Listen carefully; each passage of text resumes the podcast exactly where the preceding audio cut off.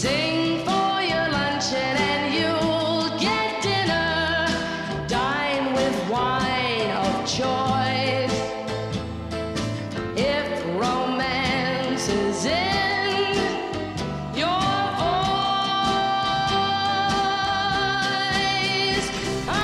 Hi there, and welcome to VoiceBox, your weekly guide to the inner workings of the human voice and the best of the vocal music scene here on public radio and podcast. I'm your host, Chloe Veltman. Thanks for joining me this evening. Back in Mozart's day, and before he was around, composers of operas didn't go into too much detail about the type of voice they had in mind for a particular role. Most women's parts were simply labelled soprano, even if the roles required radically different vocal qualities to communicate the essence of the characters. Take Mozart's Marriage of Figaro, for instance. All five of the female parts are labelled soprano, even though Cherubino, the page, a trouser role, is usually assigned to a mezzo soprano. Susanna, the ingenue character, is a light soubrette, and the Contessa, a more mature upper class character, comes across best when portrayed by a full lyric soprano. Here's a duet from the opera, performed by Lucia Popp as Susanna and Gundula Janowitz as the Contessa. In the aria, Sull'aria che soave zeffiretto, on the breeze, what a gentle little zephyr, the Countess dictates a love letter for her maid, Susanna, to give to the Count, which suggests that he meet her that night. Listen out for the different qualities of the two soprano voices.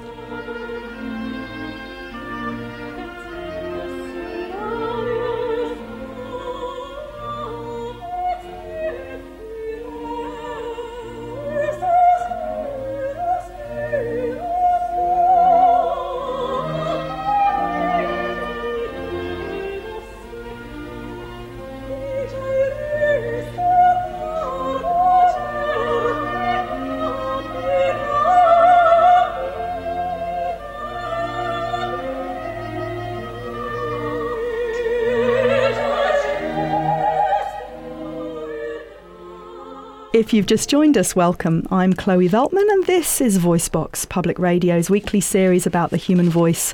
VoiceBox is available as a free weekly podcast on iTunes and at voicebox-media.org. We just heard Lucia Popp as Susanna and Gundula Janowitz as the Contessa performing the aria Sull'aria che soave zeffiretto on the breeze, what a gentle little zephyr, from Mozart's Marriage of Figaro. So we have two very different kinds of role here, requiring two very different kinds of soprano voice. How did opera houses go about assigning the right singers to the right parts back then when composers simply clumped most female roles into the soprano category? How has the system for casting in opera evolved in the ensuing centuries, and why should we care about any of this stuff? To help us answer these questions and many more, I'm delighted to be joined in the studio by three smashing guests who've journeyed here from the War Memorial Opera House in San Francisco. Hello, Sheri Greenawald, Nicola Luisotti, and Nathan Gunn. It's great to see you all. Thank you. Hello. Hi, hello. Sheri Greenawald is the director of the San Francisco Opera Center, which is one of the world's major training institutions for rising opera stars. Sheri also has had a distinguished international operatic singing career as a soprano and has performed with the San Francisco Opera, the Metropolitan Opera, the Lyric Opera of Chicago, Paris's Châtelet Theatre, and many others. Nathan Gunn is a globe-trotting baritone with many famous opera houses on his resume and title roles like Billy Budd and Eugene Onegin. He's here in San Francisco right now to play Papageno in uh, Mozart's The Magic Flute, and he'll be back in 2013 for the premiere of Mark Adamo's The Gospel of Mary Magdalene. Nicola Luisotti has been music director of San Francisco Opera since September 2009, and in 2012 he was named music director of the Teatro di San Carlo in Naples. And this summer he's leading the San Francisco Opera's run of Verdi's Attila. Okay, so let's get right down to the facts, or should I say the Fachs. the whole business of matching opera singers with roles is tied up with this strange German word that sounds a little bit rude. I hope the NPR honchos don't make us cover up every use of the word on tonight's show with a bleep. so, first of all, a question perhaps for you, Sheri. What is Fach? Well, we were just discussing this, in fact. The word Fach itself has sort of a couple of meetings in German, and but one of them is literally a drawer. So you can see how that might mean separating something into a particular space. And the other meaning is like a subject. So it's in a sense what you're talking about is categorizations, basically, is what we are saying. That's what a Fach is, is a categorization. So, what does it mean in in uh, the world of opera music? It means are you a dramatic soprano, a, a dramatic coloratura soprano, a dramatic coloratura mezzo, a the the differentiations go on and on. So, why does this exist? Well, because there are different ranges within certain roles. Like, for instance, there are these Mozart concert arias that go up to high G's above high C and things like that. Well, obviously, a- mere, meager little lyric soprano like myself. We didn't have those notes. That G up there was not part of my range. It was uh, because everybody's vocal cords has a particular range, and that was not for me. So I you, I leave that to the coloratura soprano, whether it be a dramatic coloratura or a lyric coloratura or a French coloratura.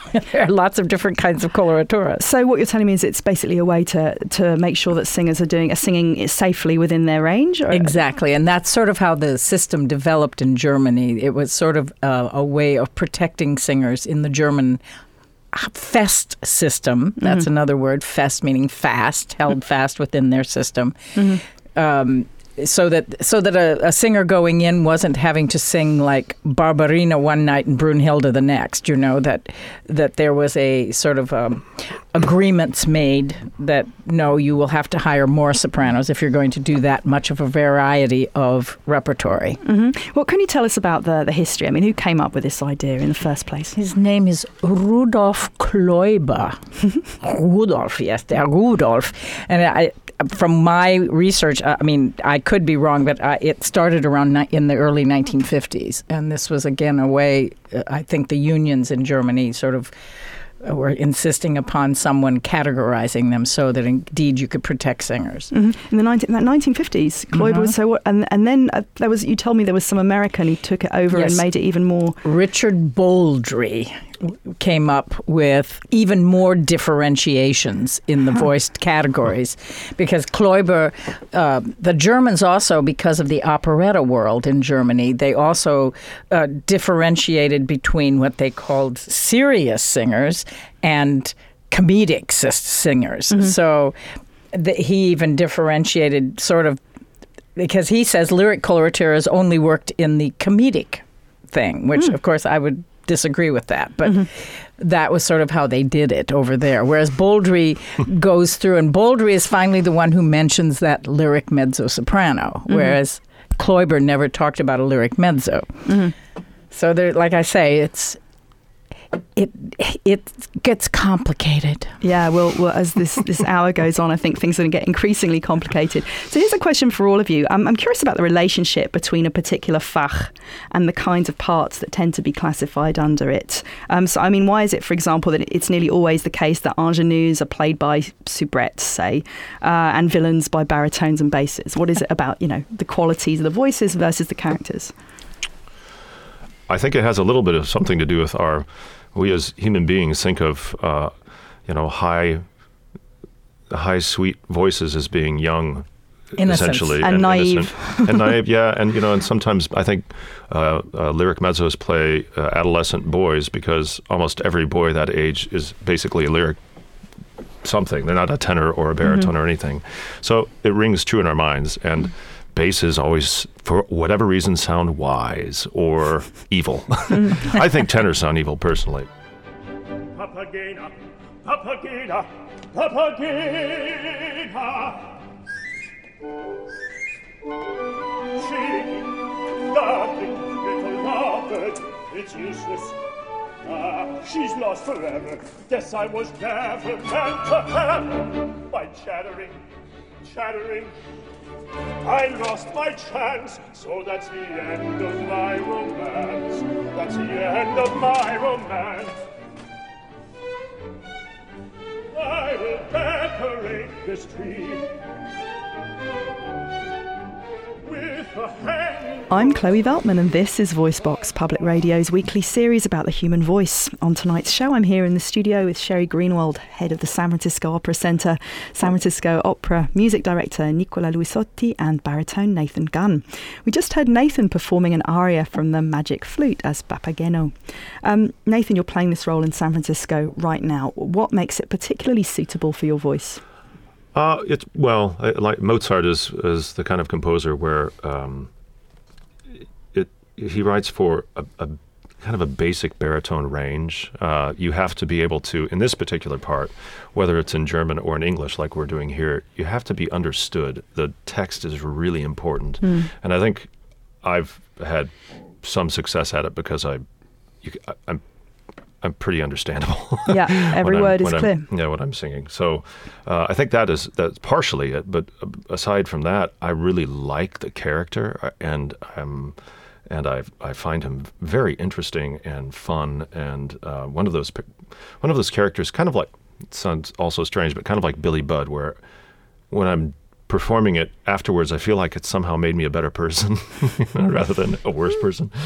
um, uh, so I, that's all part of it. Yeah. So, how have you figured out what kinds of roles suit you best? How do you go about it, or how have you gone about it? Though the the you know I the trickiest part for me w- was a little earlier on, where you're developing a career, and someone says, for example, the first time I sang Billy Budd, I was asked to sing it three years before the production was happening, and I knew I couldn't do it when I was asked to sing it, but I was pretty sure I could do it in three years, and that when it comes to decisions like that, I rely on um, uh, a kind of a close circle that I work with. You know, I'm, I'm obviously I, I I would talk to someone like uh, Richard Stilwell who had sung it before, or Tom Allen. Uh, my agent who has worked with all the, has gone through a long series of you know young lyric baritones and the development, what they you know what they eventually do at what age.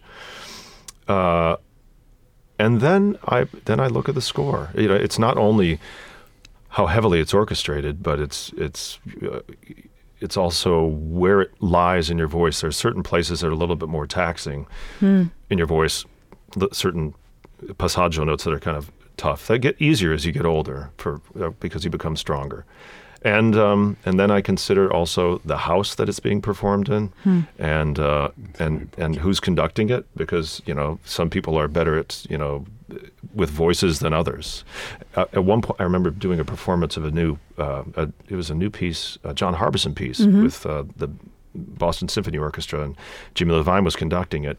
And even with the Boston Symphony Orchestra, they had he had to remind them constantly that forte and piano, when you're when you're performing something with a lyric baritone and a lyric mezzo, is different than if you're just playing a, an orchestral piece. And all those things come into play. You're tuned into VoiceBox.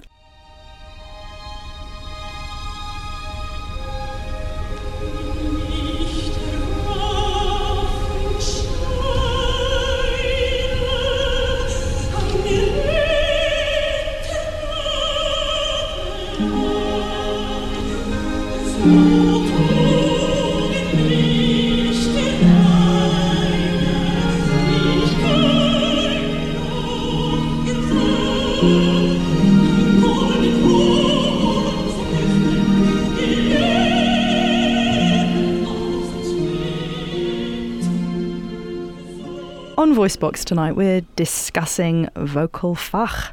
I'm Chloe Veltman, and if you can't catch the show on air, don't worry. Simply visit voicebox-media.org or iTunes to download our weekly podcasts for free. We just heard the South African soprano Elza van den Heever singing Einsam in trüben Tagen, Elsa's Dream, from Lohengrin by Richard Wagner. I'm in the studio for tonight's discussion about casting in opera with Sheri Greenawald, head of the San Francisco Opera Center, San Francisco Opera music director Nicola Luisotti, and baritone Nathan Gunn. Sheri, I'd love to hear more about how uh, Fach plays into the training of singers. Elza van den Heever's case is an interesting one. When the young singer came to the Merola Opera program to study, she was a mezzo, but you basically shook up that idea and sort of helped turn her into a soprano. What was it about her voice when she came to Merola that made you think she had been miscategorized? She had no middle. She had no middle. a mezzo without a middle. So I said, well, that's interesting.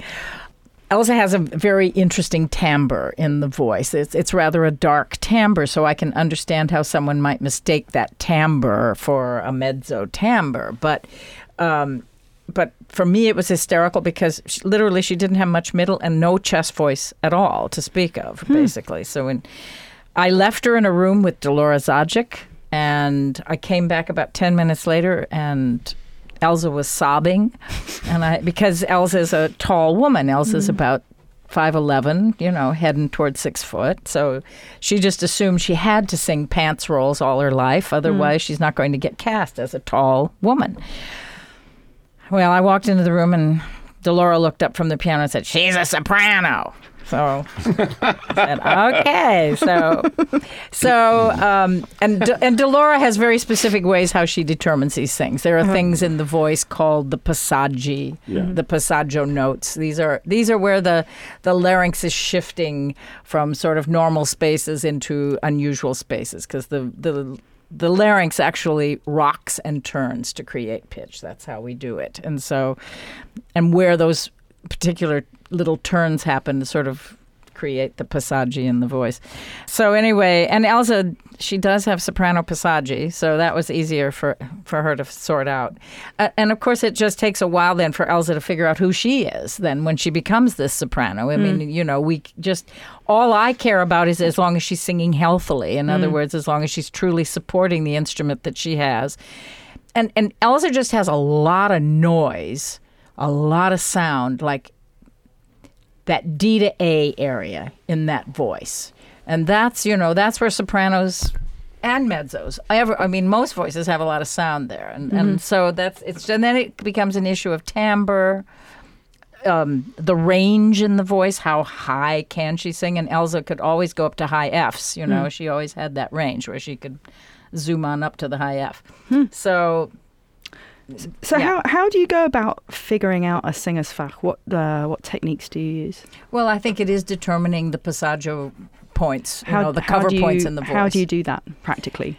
you just listen you are i mean if you're a trained singer you you hear it happen you just you can tell also if they're not a very you know if you're they're needing help yet. Oftentimes when they get to that area of the voice the voice will stiffen out and you can tell that they're have you know they're not comfortable. Mm-hmm. Most singers you know always have an experience of a little bit of discomfort as they start to learn how to figure out their passaggi hmm. so you can it's it's pretty easy to tell. But it's also wouldn't maestro wouldn't you say also and nathan you teach voice as well. I mean it has to do with timbre i mean timbre and range to me are a big Uh, thing f- many times uh, I met people that uh, they, they force their passage.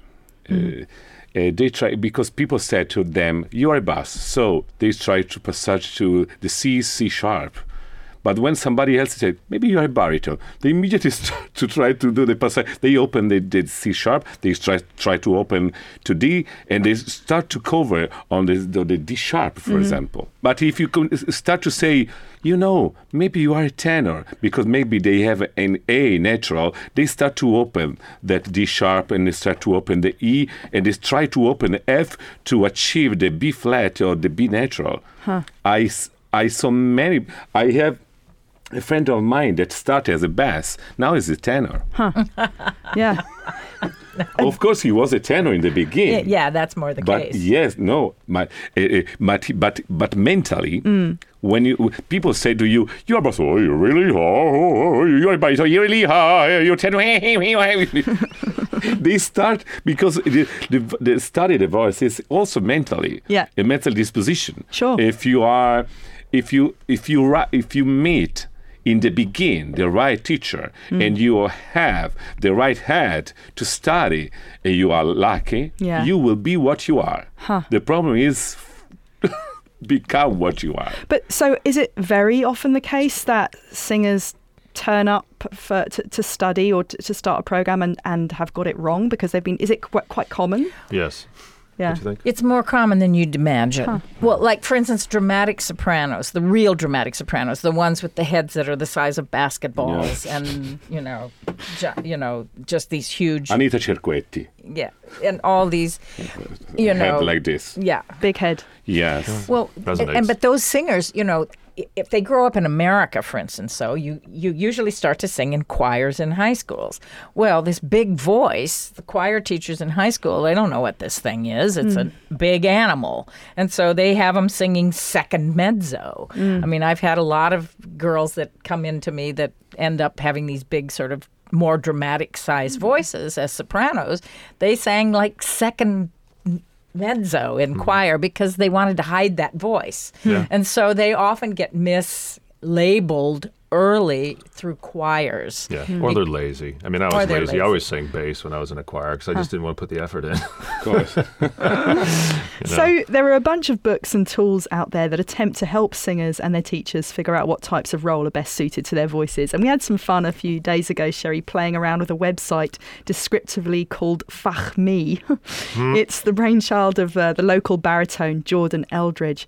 Sheri, can you t- talk us through what Fachme does and how successful a tool it is in, in helping delineate roles according to the voice type? Well, I- guess I sort of put in a role that's sneaky. I the the role I put down is sort of a, was it was and it was central in my career a little bit was Mimi in La mm-hmm. Boheme. So you type this into the search engine. So I typed this into the search, and then they asked for some other roles, mm. and I think I put down Donna Anna, which was also very central in my career, and I can't remember what else I put in. But because of those roles, he, all of a sudden, this fuck me, a website, um, had me though in a much heavier fach. I mean, all of a sudden, I was seeing things on that list that I would never, never saw- touch, that. I would never touch. But it's because Mimi being that role that's in Bohème, where it gets cast different ways, and so I guess someone's you know someone's opinion on what voice is suitable there can vary. Because everyone from Renata Tebaldi, the great Tebaldi, was fabulous Mimi, but Mirella Freni, a much a, a, little lighter voice. or uh, Angela Gheorghiu. or Gheorghiu, you know, these lighter instruments. So I, it may have been a red herring for the system that he set up. I guess the And, shortcomings and of course, Donna Anna, the. Mozart, some of the Mozart roles get cast in very he, varying It depends ways. how how do you cast all the people on the uh-huh. side. What is we were talking before in, in, the, in, in the car. What is important that you the, the cast is balanced. Mm-hmm. I mean, all the voices are the same heavy. Because if you you get w- one guy with a heavy uh, voice, lyric voice, you c- can the same lyric voice but lighter, you will see the difference. You will say, "Oh my God, this voice maybe is dramatic." No, it's lyric but big voice. We have not confused louder and dramatic. Right.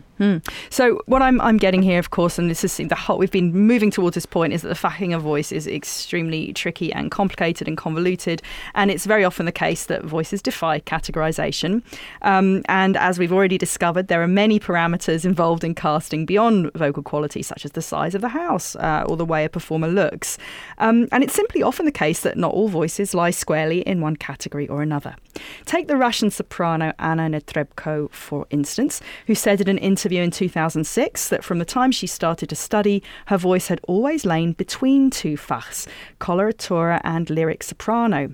And um, it's not unusual for her to sing in different fachs uh, in the same season. For example, in one season at the Met a few years ago, Netrebko sang both Mimi in Puccini's Bohème, a lyric role, and the coloratura Elvira in Bellini's Puritani.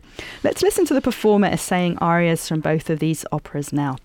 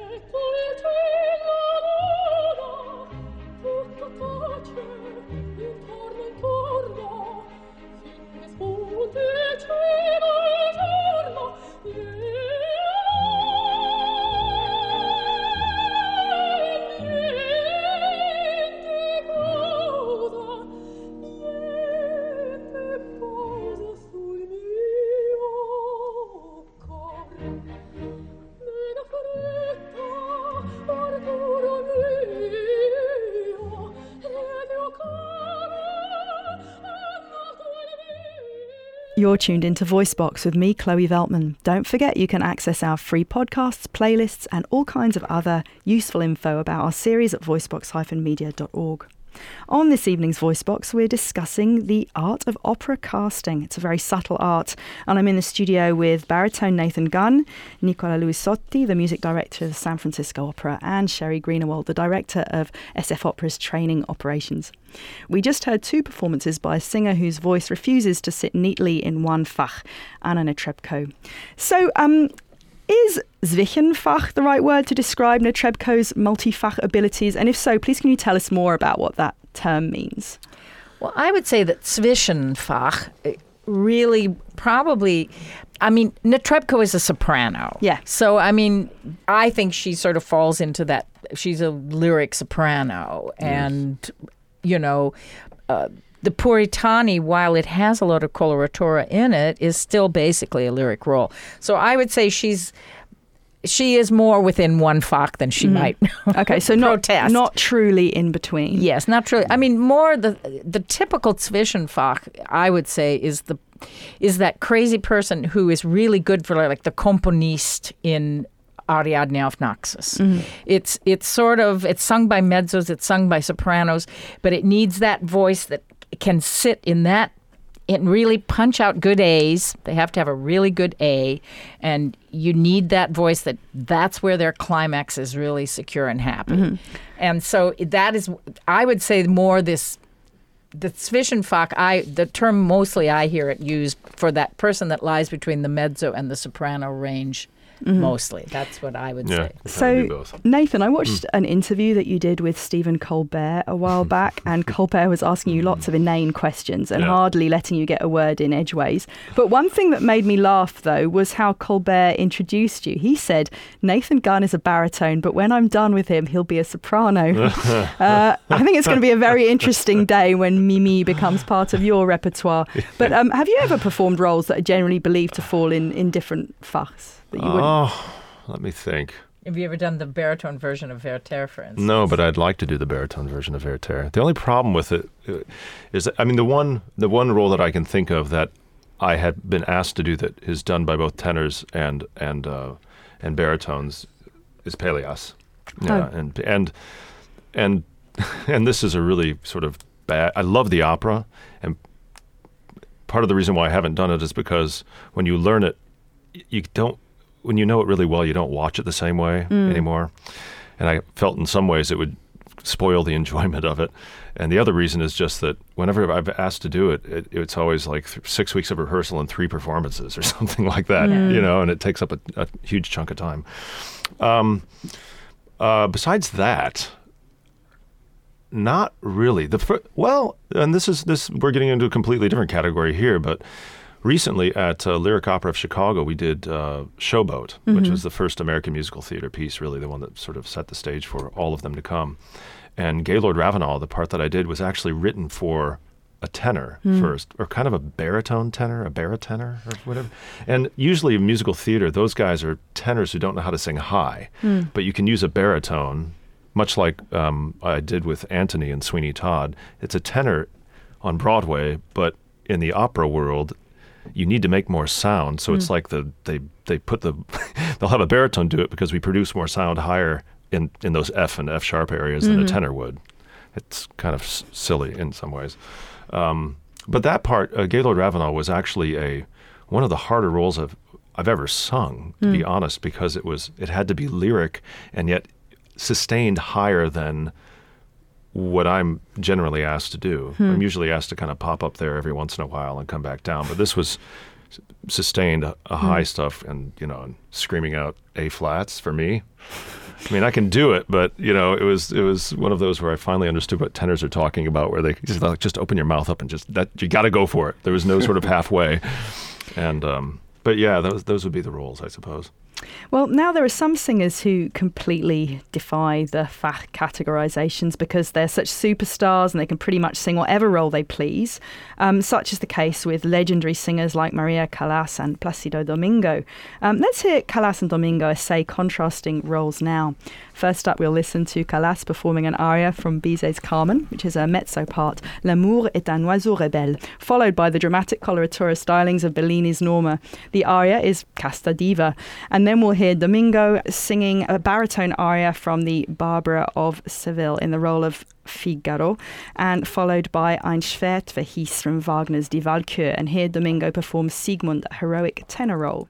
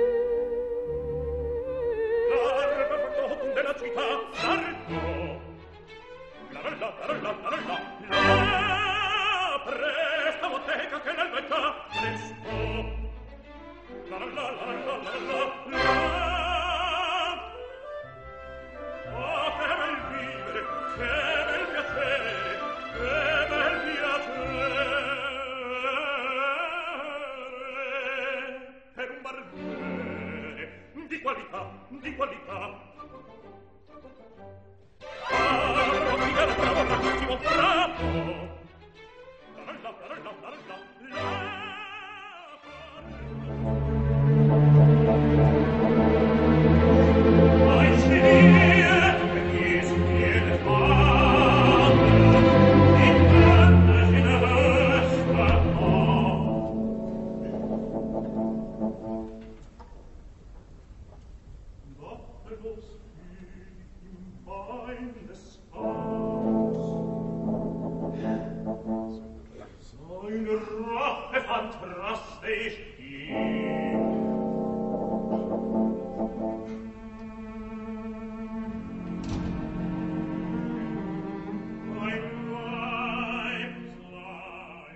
This is Voicebox, and I'm Chloe Veltman. On tonight's show about vocal fach, or casting, I'm chatting with three esteemed guests from the opera world Nathan Gunn, Nicola Luisotti, and Sheri Greenawald. We just listened to four excerpts performed by two superstar singers, Maria Callas and Placido Domingo, who, by virtue of their brilliance and fame, have been able to jump seemingly effortlessly from fach to fach. And for information uh, about the playlist, please visit voicebox-media.org. So I thought it might be a fun thing to take a little step away from the classical world for a moment to see if the Fach classification system might, for the sake of a lark, be used to categorise other kinds of non-classically trained voices. We'll hear a few short musical excerpts performed by a range of famous singers now, and then I'll ask my guests to figure out what Fach the voices we hear fall into. The singers we're about to hear are, in order, Odetta, Elvis Presley, Joni Mitchell, and Jimmy Somerville.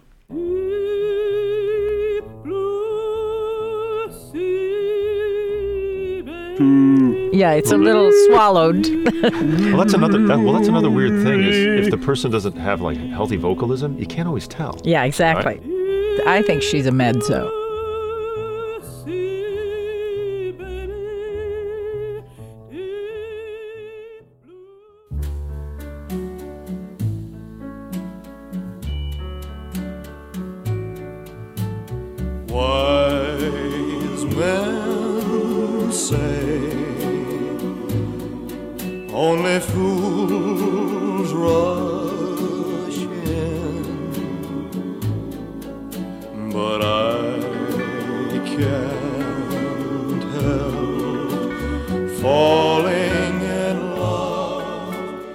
So what kind of voice is it? Yes, vo- beautiful. Yeah, beautiful voice. What Fach is it? It's a lyric baritone. Lyric baritone? Lyric baritone. Probably, yes. I know But that because if I if I ever do karaoke, I always have to sing Elvis songs because Oh, they're in the right key. What's your favourite one to do? Oh, I don't know. Uh, probably uh, Blue Suede Shoes. Can't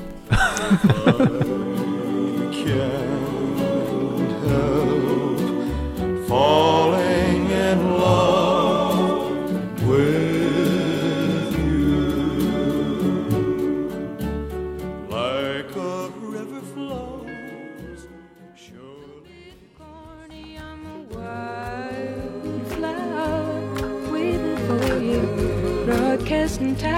She sang in my range. She's a soprano. But what kind of soprano? Super, knows? probably. I mean, Probably a think? lyric soprano. yeah. You think she could make that much noise? She sounds to me, I'm well, not that I'm an expert on these things, isn't she sort of soubretti? No? A, a little. Well, she uses she uses sort of a falsetto-y kind of. uh, Yeah. You know, she like pulls into her head voice easily. Yeah. So in a sense, it- yeah, she is sort of soubretti. That's yeah. another thing is that the smaller voices record really well, Yeah. so they Yeah. don't want to make a ton of Yes, sound. it's true. That's, That's true. very true. You, you, you never, for example, when you when you listen Andrea Bocelli in recorded, you think that he has uh, he has a big voice, Mm.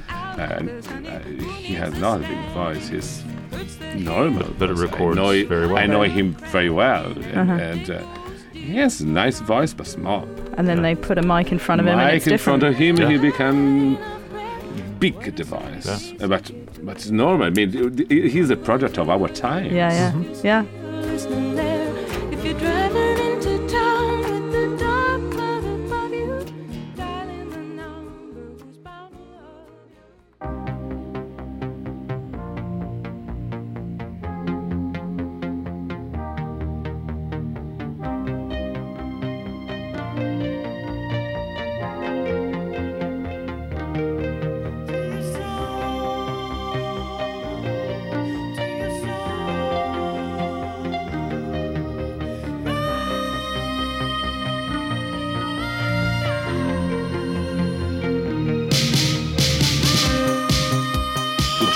Drum baritone.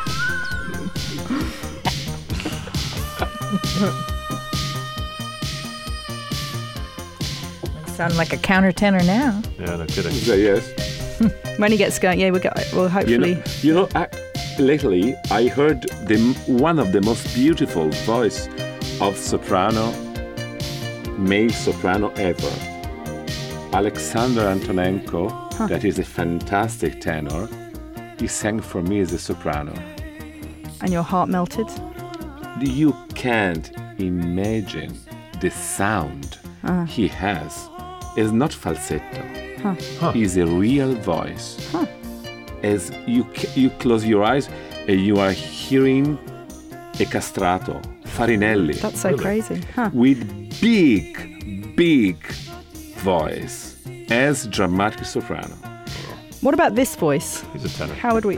This one's a tenor. He's a tenor with a good falsetto. Good falsetto. Oh, okay. Yeah, he's singing. Yeah, I mean, this is when you know. I always like Nathan said. You know, people say, "What is a countertenor?" Well, you're listening to one. Yeah, I mean, he's Okay. singing in counter. He sings in countertenor range. So one thing I found interesting is that when I've been reading up a little bit on this subject of Fach, um, the, the categorizations seem to be seem to exclude countertenors. Actually, they don't seem to come up in a lot of the the guides. So Well, why is I that? think that's because in when this guide was being written back in the 50s, they weren't doing Handel as a rule. Mm. Nobody was producing Handel until the revival happened. And so we didn't have any need for them. We didn't they weren't they weren't talking about countertenors back then. I mean, Hmm. that's become that's come into fashion in the last 25 years, I would say, you know. So, so has there been an attempt uh, in in recent times to categorize countertenors, or not really? I don't think Well, so. there are categorized Yes. categories So for countertenors, definitely. You know, and and the countertenors are always these incredibly smart guys that go back and do all this research, and so they discover what they have to do is they have to go back and find which castrato this was written for, because mm. these cas- these castrati had very different ranges, mm-hmm. and so they always have to go find out because there are alto countertenors. There are sop- Uh, sopranistes. mezzo-soprano, Uh, there's mezzos. Coloratura. is the same ca- ca- ca- But are there any- categorization But, but they don't really have any that are loud, though, right? Like dramatic ones. Do they? Oh, I've heard some pretty loud to, ones. to, to have a loud voice in in a, in a cantenor, you need to cut some part of the That's body. what I figured, right? Well, I and don't know. you will have everything you I, need. I want to I want to play a, a clip right now from Philippe Jaroussky, and he's a, a countertenor who I think of as being quite powerful.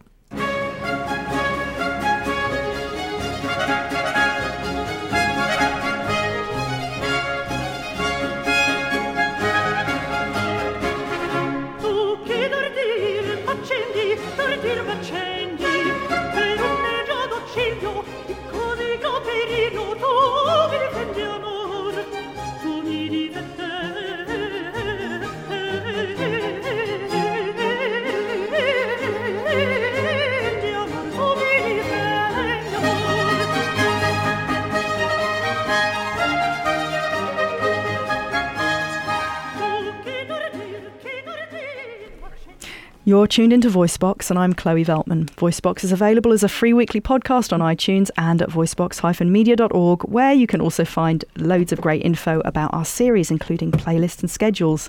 That was the wonderful French countertenor Philippe Jaroussky with an aria from Siface by Nicola Porpora. Our time for this evening is in fact drawing to a close, sadly. Um, but I guess I'd like to end by asking the three of you if you have anything you'd like to say by way of summary about this whole casting slash fach business, or perhaps piece of advice to offer singers trying to figure out what roles they should sing.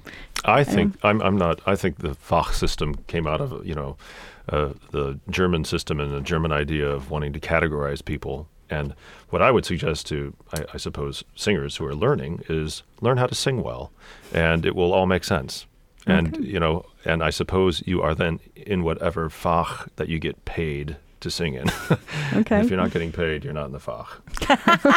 All right. Not bad. But well, Sheri. I, I just will say that there are as many Fachs as there are singers because every everyone's larynx, everyone's anatomy is so unique, and so everyone's timbre is their own, everyone's range is their own, everyone's tessitura is their very own. And I would agree with Nathan. Just learn how to sing as well as you can. Learn get your technique organized. That's critical because I can't. F- you if you don't have your technique in order. That's, true. just true. You don't. You Oh have to. Yeah, don't put the, And, and on that the- note, and on that don't note, put the Fach before the voice, right? Okay, so on that note, I'd like to thank my wonderful guests, Sheri Greenawald, Nathan Gunn, and Nicola Luisotti for joining me for tonight's excellent discussion. It's been wonderful chatting with the three of you. thank you, Chloe. Thank you very much. To find out more about upcoming productions at San Francisco Opera, please visit sfopera.com. Voicebox is an independently produced non-profit project recorded at the studios of KALW in San Francisco. The series producer is Seth Samuel and the web editor is Victoria Lim. Sophia Vo is our development director. We need your support. Become part of Voicebox's inner circle of vocal music lovers by setting up an ongoing pledge for as little as $5 a month, or give a one time gift. Either way, donating to Voicebox is safe, easy, and tax deductible through our online PayPal link, or send us a check in the mail. Write to us with any show ideas, comments, or questions like Where can I mail my check? at info at voicebox-media.org. And please follow us on Twitter and friend us on Facebook. I'll play us out with one more aria performed by tonight's guest, baritone Nathan Gunn. Here's Nathan as the title character in Benjamin Britten's Billy Budd. The aria is And Farewell to Ye, Old Rights a Man. Have a songful week.